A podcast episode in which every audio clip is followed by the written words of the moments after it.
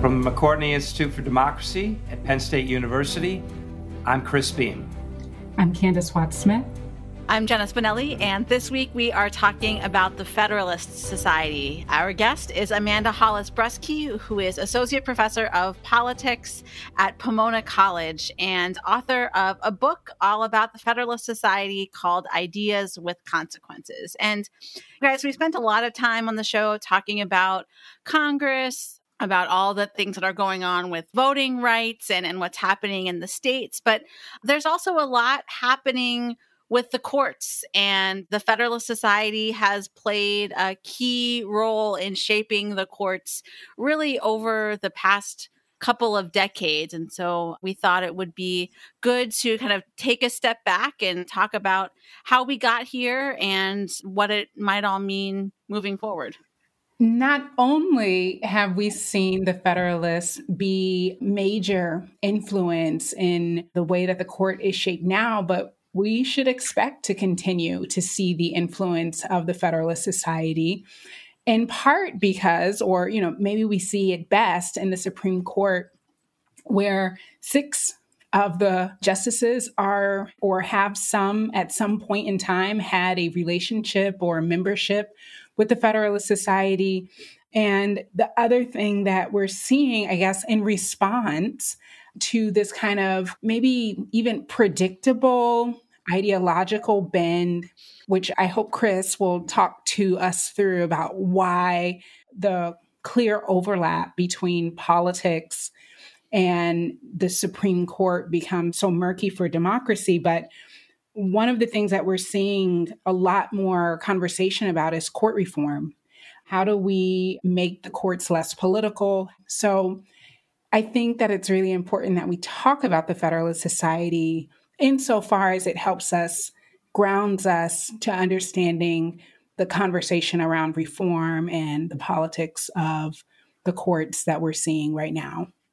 After hearing Amanda's interview, I went back and read Hamilton 78, which is like the Federalist paper for lawyers and judges and anybody who's really concerned about this. And it's typically dense and really smart and well argued. And his argument is that guys, you don't have to worry about the judiciary, right? The judiciary is the least powerful branch.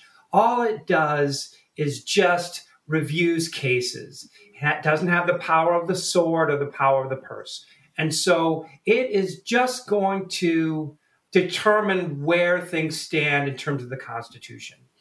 And in order for that to work, Hamilton says we need to have this branch be independent. And so that's why you need lifetime appointments. And you set them in this position where they are just going to be smart people who are going to reflect on the cases that are brought to them and bring their own judgment to it. So they're going to be removed from the world of partisanship. And this is a line I don't remember reading before, but it's terribly germane right now. He says, as liberty can have nothing to fear from the judiciary alone, it would have everything to fear from its union with either of the other departments. So his point is that it's not anything scary, it's not all that powerful. Congress is where the power is, as far as Hamilton is concerned. But in order to make sure that stays that way, it has to be independent.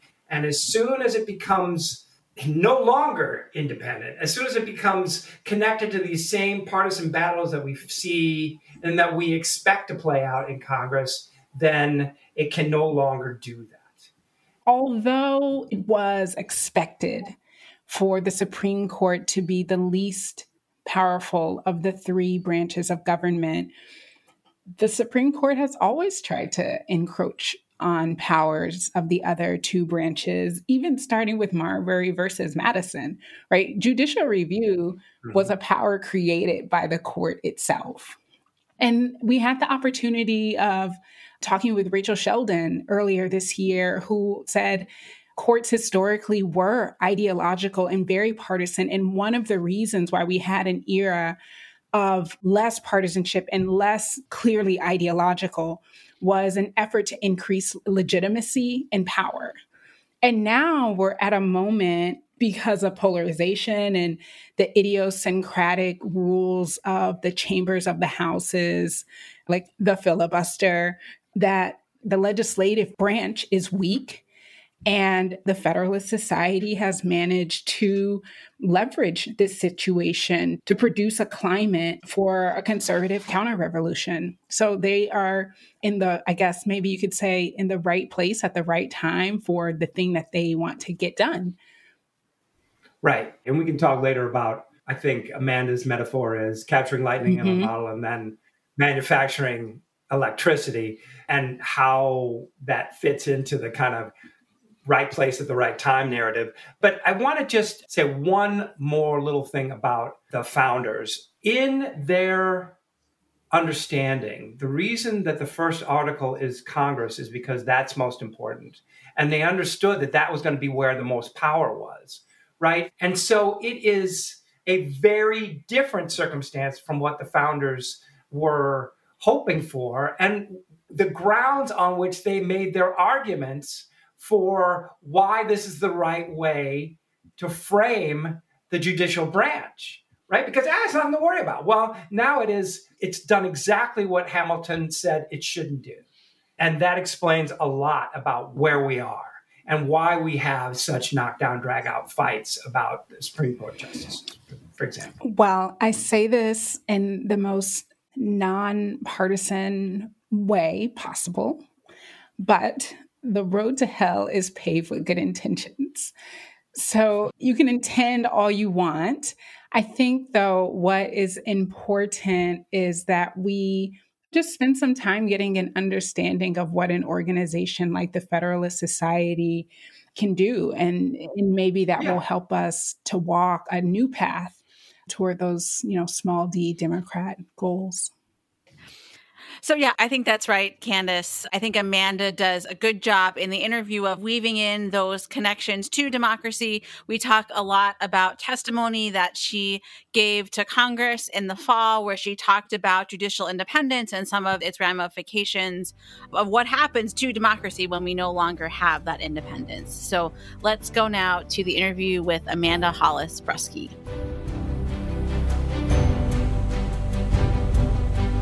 Amanda Hollis Brusky, welcome to Democracy Works. Thank you so much for joining us today. Thank you for having me. So, lots to talk about regarding the Federalist Society and I think bigger issues about the kind of relationship between litigation, legislation, how it's all being scrambled up these days. But I want to start with some basics of what the Federalist Society is to set the table. I know in your book you say there is no one clear definition, but you frame it as a political epistemic network, is I believe your term. And that might be a useful way for our listeners to think about it. So, can you start off by telling us a little bit about what you mean by that term and, and how the Federalist Society fits within that framework?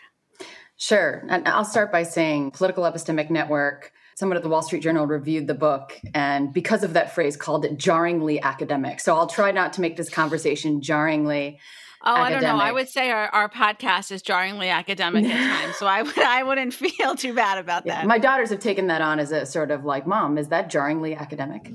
But political epistemic network, really, what it means is it's a network of elites, in this case, legal elites, who share a set of beliefs. In this case, about the law, about the proper method of interpreting the Constitution, the relationship between the judicial branch and the other political branches. And they work to actively develop those beliefs through meetings, through uh, organized chapters in law schools and lawyers' chapters.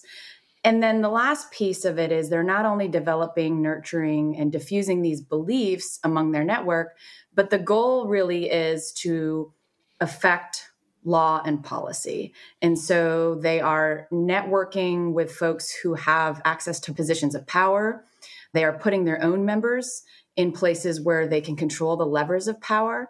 And then they're drawing on those beliefs to, in some case, radically alter or reshape law and policy. So when we think of the political epistemic network, I think it's helpful as a visual. You know, the network itself is like a circulatory system inside the body. And the ideas are moving like blood through that circulatory system. And the goal is, of course, to kind of tap into the nerve center of power in American government. And they've been remarkably successful at doing that over the past 40 years. Yeah, and you I think in some recent testimony that that you gave to Congress, you broke down some of the ways those ideas circulate and that power influences into supply side and demand side as far as the judiciary is concerned. Can you talk more about that and how that functions? Yeah, so to some extent, the ideas are the raw materials that are used to justify or to implement their broader policy vision for American government and for the courts. But those ideas are not as valuable if you don't have folks in positions of power who are creating a demand for those ideas. And so, as I mentioned, the Federal Society has been quite intentional about networking and placing its members on the federal courts, on the judiciary, as clerks to federal judges, as prominent litigators, or as lawyers working in the Justice Department, Attorney General, Solicitor General. And those are the folks who are in a position to utilize the ideas. And so they're the demand side. You know, they say, I want to radically reshape the law. And I want some ideas or theories that'll allow me to justify that in a way that doesn't look totally off the wall. And so, what the Federal Society really has been effective at doing is sort of influencing the supply side, the ideas themselves, and nurturing and developing those both within the legal academy, then in think tanks, and within the Justice Department at times, and then placing their network members into those positions of power where they're creating and generating a demand for those ideas. And can you say more about what the ideas are? I think most listeners you know, probably know from the kind of recent trajectory of the Supreme Court that it is a conservative group, but can you take us a couple layers deeper into what their philosophy is and how it plays out? Yeah, I think probably the most helpful way to understand their ideas, and I want to emphasize that they're not a monolith. There certainly is disagreement within the Federal Society. We think about the conservative legal movement more broadly. You have those who lean more towards libertarian pro business deregulation, and those who lean more towards social conservatism, who are interested in anti abortion positions or anti LGBTQ ideas, who are really intent on reviving religious liberty and sort of shrinking the establishment clause so that religious groups can have a greater influence on government. And so you have social conservatives, you have pro business libertarian conservatives, and in many ways they tussle and they disagree among themselves. But for the first, I would say, 30 years of the organization's existence, they were founded in 1982. The Federal Society, or at least the dominant players within the network, had more of a libertarian bent. And their initial agenda, and really what they went after at the get go, was deregulation. So, this is a group of the founders of the Federal Society came up with the Reagan Revolution. Reagan is elected in a landslide and is under the mantle of limited government, deregulation. That regulation was strangling business, free market principles. And so the Federal Society has worked to really limit the power of the federal government in a variety of ways, has worked to limit or hollow out the capacity of the administrative state, which of course is an outgrowth of the New Deal era, the 1930s. So a lot of the Federal Society's uh, early agenda really focused on limiting the federal government, conversely enhancing states' rights, and attacking the administrative state and regulation. But there's also a, a, kind of a second agenda there, and that one has become more prominent of late. And that's the more culture warsy focused agenda. And so here we see decisions about sort of reducing the ability to implement color conscious remedies and combat the effects of Jim Crow and discrimination. So these are attacks that align more closely with kind of rolling back the Great Society, sort of limiting anti discrimination statutes limiting the ability of plaintiffs to bring cases to challenge kind of discrimination lawsuits. And then religious liberty, I would say, is the kind of current focus of the Roberts Court. And this has been maybe the last five or six years, you've seen a real emphasis on an expansive understanding of religious liberty that allows certain groups, organizations to exempt themselves from otherwise generally applicable rules and regulations. I actually wanted to ask about that. Obviously, Donald Trump was very vocal about his reliance on the Federalist Society for choosing Supreme Court justices, but I'm wondering where it stands in the post Trump Republican Party, given that we're seeing a different type of leader, different types of folks come in, people that are really heavy on the culture war side of things you were describing. And that's not even getting to things like QAnon and, and all of these types of trends. I guess, do you see the society's influence waning at all as you look to the future? I don't think the Federal Society's influence will wane. Um, they've become a mainstay for, at least in terms of judicial selection, for Republican administrations, really beginning in earnest with George W. Bush. They entirely supplanted the American Bar Association, the ABA has been sidelined even by the Biden administration now when thinking about judicial nominations. But I see the Federal Society as playing that role. Now, I think the interesting person to talk about when it comes to coziness to Trump and QAnon and some of the really culture wars aspects of Trump is Leonard Leo. So Leonard Leo is the executive vice president of the Federalist Society. He takes leave from the Federal Society to join Trump in the White House, to shepherd his nominees, to really control judicial selection. And Leonard Leo is himself a staunch Catholic. And Leo's sort of coziness with the Trump administration has, I think, indelibly co branded the Federal Society with the Trump administration and with his legacy of judges. But there are those within the Federal Society network who appear to have some kind of cognitive dissonance, right? So they themselves will say, I'm a never Trumper. I don't approve of Donald Trump. I think he's a disgrace. He's anti intellectual in the way that we, the Federal Society, are trying to be the kind of intellectual elite of the right, of the Republican Party. And I think this kind of cognitive dissonance is really nicely summed up by there were stress balls at um, a Federal Society convention. A friend had taken a picture and put it on Twitter, and it says, "Keep calm and remember Gorsuch." Right. So every time Trump does something that is horrifyingly embarrassing to the Federal Society and the Federal Society brand. Just squeeze that stress ball, keep calm, and remember, we got Gorsuch. And then, of course, then they got Kavanaugh, and then they got Amy Coney Barrett and a whole host of lower federal court judges. So I think that kind of sums up where the Federal Society is. Mm-hmm.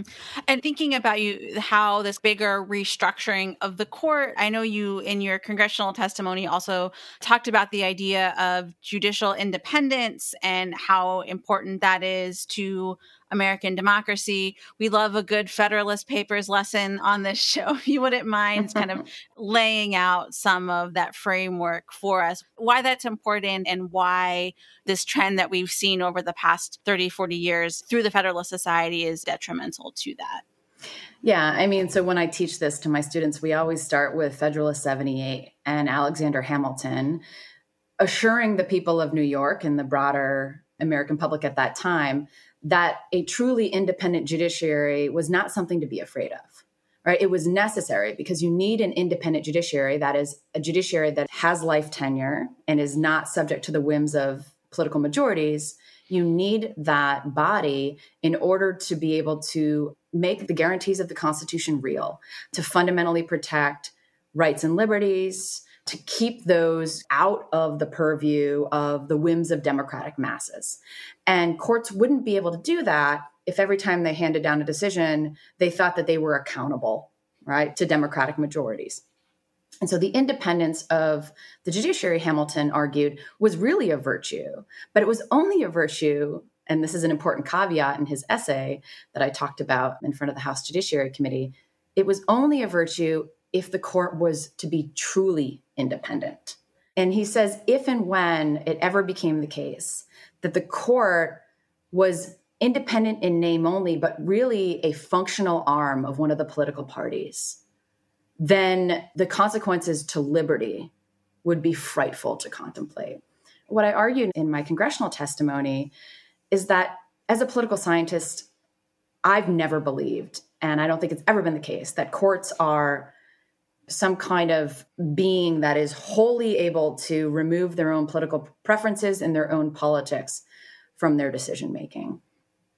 That's never been the case, right? They've never been truly independent in that sense, neutral arbiters, right? You can think of the lady justice with the scales blindfolded. That's a myth, right? But over the course of the judiciary's history, there's always been kind of a mix of ideologies that has never quite lined up perfectly with political parties. And what I show and what political scientists have shown is that beginning in 2010, the ideology of the court maps 100% perfectly onto the political party that appointed that judge or justice. And when we have that kind of a situation, and when we have major decisions on issues that affect all Americans, you know, the most important issues of the day, coming down straight along party lines, 5 4 one way, 5 4 the other way, that's when the courts at least appear not to be independent anymore. And if we believe that now the court and the six to three conservative supermajority on the court is merely an extension of the Republican Party, then we start to question the legitimacy of their rulings. And they're completely unaccountable and they have life tenure. The people in the Federalist Society must recognize this. And I guess at a most basic level, do they care? That's a great question. Let me give you two different answers. So the first answer is kind of the John Roberts position, which he's the Chief Justice. He does seem to care deeply about the legitimacy of the court as an institution, about the court appearing too partisan. And what we've seen, particularly since Kavanaugh was appointed to the court, is John Roberts seeming to moderate his decisions and join the liberals more often than he did, let's say, at the beginning of his term when he's writing Shelby County versus Holder or when he's siding with the majority in Citizens United. So it seems that there is, at least on the court, this view is represented by John Roberts. Roberts has also really distanced himself from the Federal Society. I think the real breaking point was the Affordable Care Act. So Roberts provides the critical fifth vote to uphold key portions of the Affordable Care Act. And the Federal Society viewed him as a complete traitor and uh, really vilified him. And, and Roberts has distanced himself from the Federal Society. And arguably, that has allowed him a little bit more freedom to position himself in a way that he thinks benefits the institution. The second answer to this question is look at Clarence Thomas. Clarence Thomas is another hero of the Federal Society. Arguably, some said to me in an interview, he is the closest thing to an ideal Federal Society type judge that we have on the Supreme Court. Clarence Thomas believes that the most important thing is to align the Constitution with what he understands to be the original meaning. That means when it comes to something like understanding the federal commerce power, that he would turn the clocks back to 1937, where he thinks the court took a wrong turn during the New Deal era and started upholding these expansive interventions by the FDR and the New Deal administration into the economy, right? He would undo all of that nearly 100 years of precedent, regardless of what he thought that looked like to the public, because he believes the important thing is to go back to where the court got it wrong. And there's a very aggressive constituency within the Federal Society who thinks that's the way to go, that we don't care about precedent because all that precedent was just bad precedent. And the court got it wrong for so long that we need to finally just go back and correct it, regardless of what consequences that has for how people view the judiciary as a legitimate, mm-hmm. sort of restrained institution. And so I guess the other thing here is it's sort of this coming to a head of, on the one hand, this shift in influence or ideology in one particular direction, but also with that, there's more decisions and more things coming to the court to decide as opposed to Congress or more democratic means.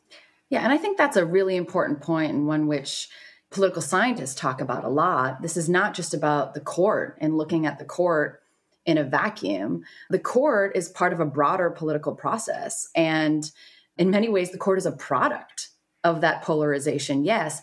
But that polarization means that there's gridlock, particularly when you have divided government. So we don't have divided government now, and we still have gridlock because of the filibuster and the threat of minority rule. And when that gridlock exists in the political branches, it's always difficult to get legislation passed, but now it's even more so. And so, policy entrepreneurs, people who are looking to enact a particular agenda, are more attracted to the courts as a venue. It's easier to get five votes on the Supreme Court than it is a supermajority, perhaps, of votes in Congress, depending on who controls what branch and whether or not the presidency is controlled by the same party as Congress. And so, divided government, polarization, gridlock really have been driving important policy questions through the courts. We've constitutionalized it, we've taken it out of the hands of congressional or democratic majorities. So, the additional consequence of going through the courts is that those decisions are stickier. They're harder to undo and they're longer lasting. And so, if you're thinking about Democratic majorities passing legislation, that's hard enough right now with unified government. Were any part of those legislations to get struck down by the court, well, then you're working within a narrow policy space. So the court can effectively narrow the policy space within which Democratic majorities can even enact policy. So that's another consequence. So, as we think about how this moves forward, the group is clearly not going anywhere. It might have its disagreements and things, but I guess I'm wondering two things. One, is there an equivalent to this on the left that might someday, some way be able to get to a place where it could be an intellectual or policy judicial counter? And is there any prospect for reforming the Federalist Society itself to perhaps bring it more in line with small d democratic values? The first half of your question if I had a dollar for every mm. time someone asked me that, I could retire now. Is there a Federal Society of the Left? And the answer is yes and no.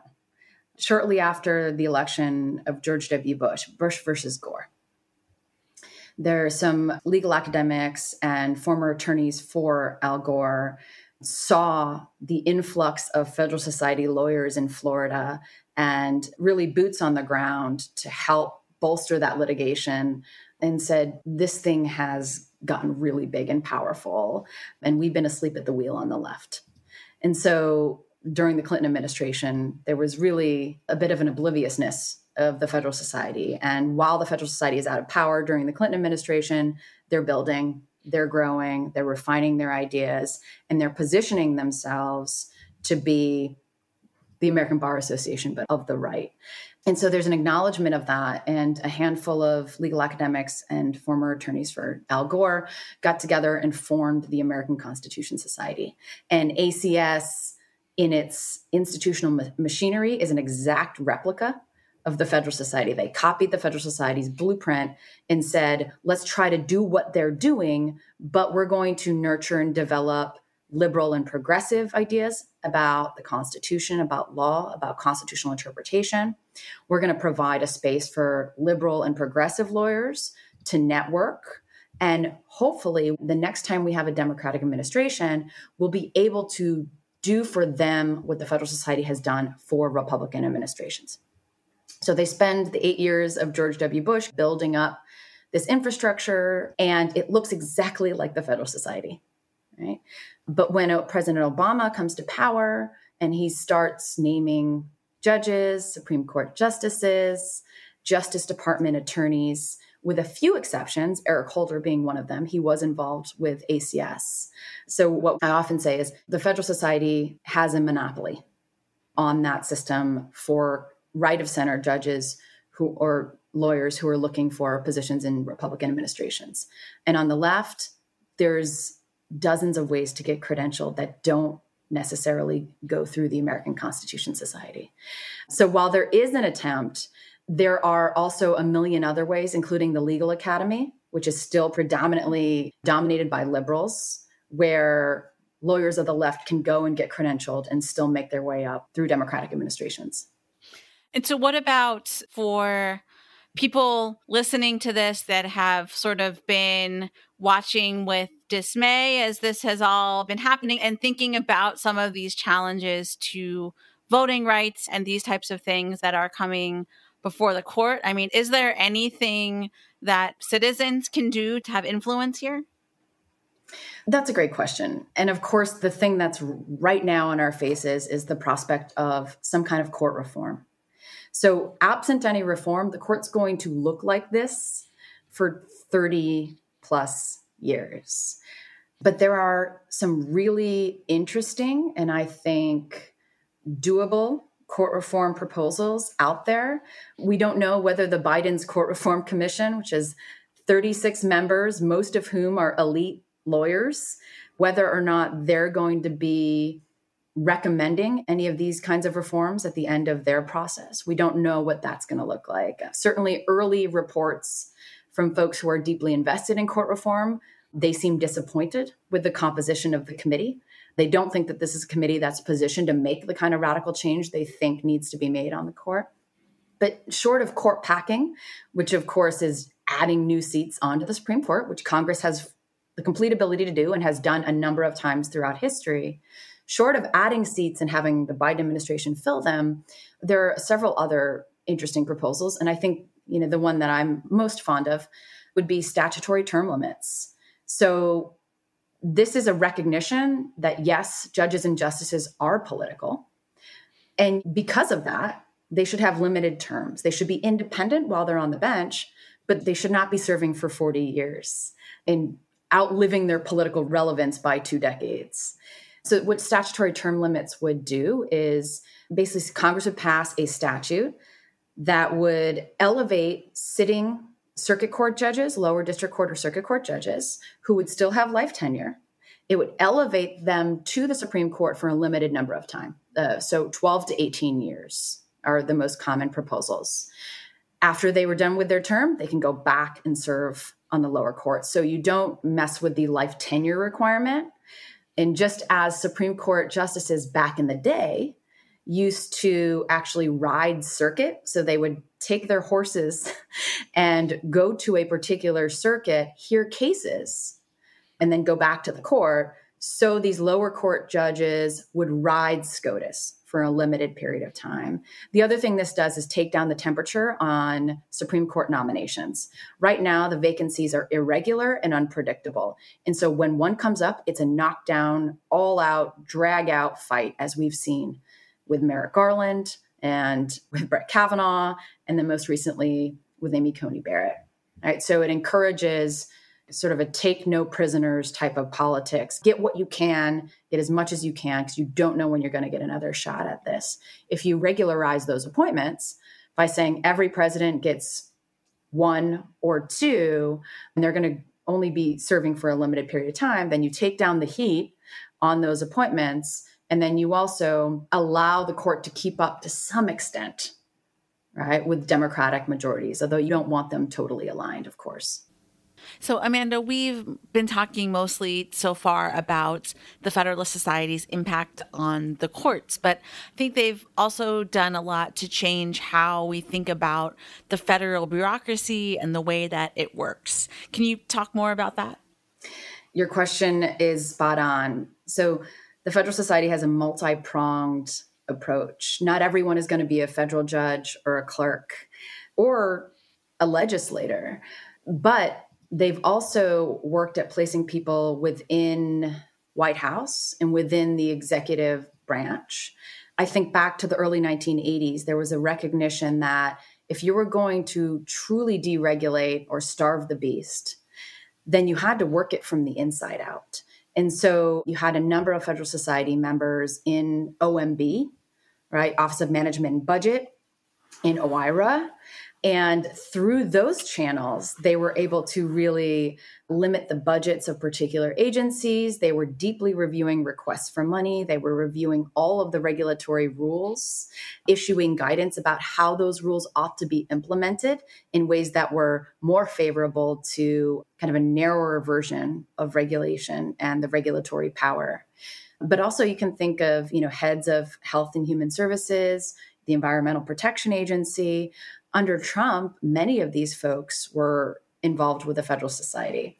And so, again, putting agency heads at the EPA, at HHS, and other agencies allows them to narrowly construe their own mission and to starve the beast from the inside out. And so that there's certainly a recognition that the executive branch is one place that Federal Society Network members can go and can use the levers of power to achieve these broader anti regulatory agenda. So, to wrap things up here, thinking about the Federalist Society's role in our democracy, on the one hand, you know, what they've done is not necessarily a bad thing in a democracy. They've been able to organize around ideas that they're passionate about and advocate for those ideas, which is all I think, you know, perfectly fine in a democracy. So I'm wondering, given all of that, where did things go off the rails if that's the right way to think about it? Or how did we get to this point where now the federalist society is seen as a cause for concern in american democracy? What they do is they just my advisor said they bottled lightning they figured out the formula for how to make this happen in a very intentional, systematic way. And one of the things that I note in the preface to the second edition of the book is they've gone beyond bottling lightning. Now they're manufacturing electricity. Now they're inside the White House. Their members are inside making all of these decisions. It's no longer, we've just formalized what was somewhat informal. We've formalized and then we've kind of institutionalized it within the centers of power. I don't take an opinion of whether the Federal Society is good or bad. And I do tend to agree with you that it was a movement that was responding to a need, a perceived need. And, and then there were some savvy moves made and some investors attracted to it. And then they ended up growing into something, I think, bigger and more formalized than the founding generation would have anticipated. Great. Amanda, you've been very generous with your time. Thank you again so much for joining us today. Well, this has been a great conversation. I want to thank you for inviting right. me to the program. That was a great interview, Jenna. Thank you as always. And it was just really a delight to hear Amanda walk us through the kind of intricacies of the Federalist Society and one of the things that stuck out to me is that the Federalist Society is not necessarily a traditional interest group that lobbies, but instead is what she calls a political epistemic network. And I think that's really important to think through, right? That their goal ultimately is to disseminate a specific set of ideas, conservative ideas. And as she explains really clearly, ideas have consequences. Yeah, I think there's this inclination to see them as a nefarious or at least less than benign influence on American politics. And I would want to push back on that. I mean, this is a group of people who shared a similar point of view.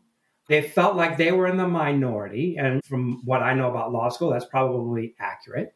And so they came together so they'd have someone to talk about, to argue with, to refine their ideas. And they were all grounded in what is, at minimum, a completely legitimate and responsible understanding of the Constitution. Whether you share it or not, it's, there's nothing illegitimate about an originalist position. So there's nothing wrong with what the Federalist Society did. I just think they were really, really good at it. They have impacted what was already a, an hyper partisanized environment and moved that partisanization into a branch where it becomes particularly dangerous for democracy. So, one thing that you said that I think actually illuminates Amanda's point, her kind of central argument and contribution is you said originalism is not illegitimate. And I'm not sure that that has always been the case. And the fact is, is that, right, this kind of epistemic network seeks to shape how the public thinks about the world. Their goal is mm-hmm. to shape our ideas, to shape our rationale about why we do the things we do, and to step into discourse and contend with whatever the mainstream is to pull it to the right. And so there are a lot of things that we think now are common sense that are in part because the Supreme Court said so. And we have historically seen that as a legitimate institution. And so we take their rationale. as guidance. So if we hear enough that there are Supreme Court justices who are originalist, even though it is really hard for us to get our minds wrapped around that exact philosophy, it seems legitimate because enough people are doing it. And most of those people are out of the Federalist Society. So I really thought that she drove the point home that ideas shape policy, policy shapes behavior, behavior shapes, right, has a feedback effect mm-hmm. on all of us. And when you promote someone to the Supreme Court who's in their 40s or 50s, you're looking at 30, 40 years mm-hmm. of decisions made by that individual representing that point of view. And when they are the the place where the argument stops, and even when it doesn't stop, when their conclusion is, as she says, sticky and has a standing that is greater than legislation, right? That is an incredibly powerful and weighty prospect. It's no wonder people fight about it. Right. And, and it's, and it's, no, it's no wonder that Mitch McConnell is fine with yeah. breaking precedents on the judiciary, that getting the right people in the courts is a long term win. So, Amanda was scrupulous about not saying much about what she wants to happen. Mm-hmm. We're not, right? so, Candis, what do we do about this? What's the right strategy? And then what are the prospects for improving the situation? To be sure, Amanda's book is extraordinarily nonpartisan. It is frustratingly neutral. Yeah. but I will say that I'm glad that we got to talk to her here to hear her ideas about how to move forward. And I think that her ideas about, hey, like what happens if that we kind of went back, went back to some of the old institutions and ways of the courts that maybe that we have lower court folks ride the Supreme Court instead of justices riding circuit the way they used to, or to kind of make these regular terms for the Supreme Court justices so that we can have regular, predictable nominations and confirmations instead of waiting to see who's going to die, who's mm-hmm. going to retire, and then have these kind of all out knockout, drag out fights. But I mean, there's an irony here as well that one of the proposals for decreasing the partisanization of the Supreme Court is to kind of acquiesce to the fact that it's become partisanized and make a regular kind of term and a regular kind of appointment for every president. So every presidential term, you'd have one or two appointments to the court, right? Because you have staggered terms just like mm-hmm. you do in the Senate. I mean, all of that just undermines mm-hmm. the reason for the judiciary and especially the reason for the Supreme Court. And irrespective of what you think about originalism or what you think about making the court more libertarian or whatever, I think if you are the Federalist Society, it seems to me it's incumbent upon you to take seriously what Hamilton said. And we are all in the benefit of Amanda's really terrific work on this because it's just uh, it's so thoughtful and, as Candis said, so rigorous. So, for the McCourtney Institute for Democracy, I'm Chris Beem. And I'm Candis Watts Smith. Thank you for listening.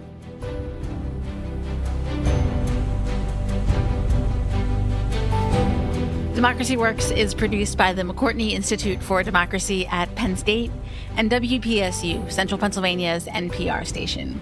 Our editors are Mark Stitzer, Jen Bortz, and Chris Kugler, and additional support comes from WPSU's Andy Grant, Emily Reddy, Chris Allen, and Craig Johnson. If you enjoyed what you heard today, please consider leaving us a rating and a review in Apple Podcasts or wherever you get your podcasts. Thanks for listening, and we'll see you next week.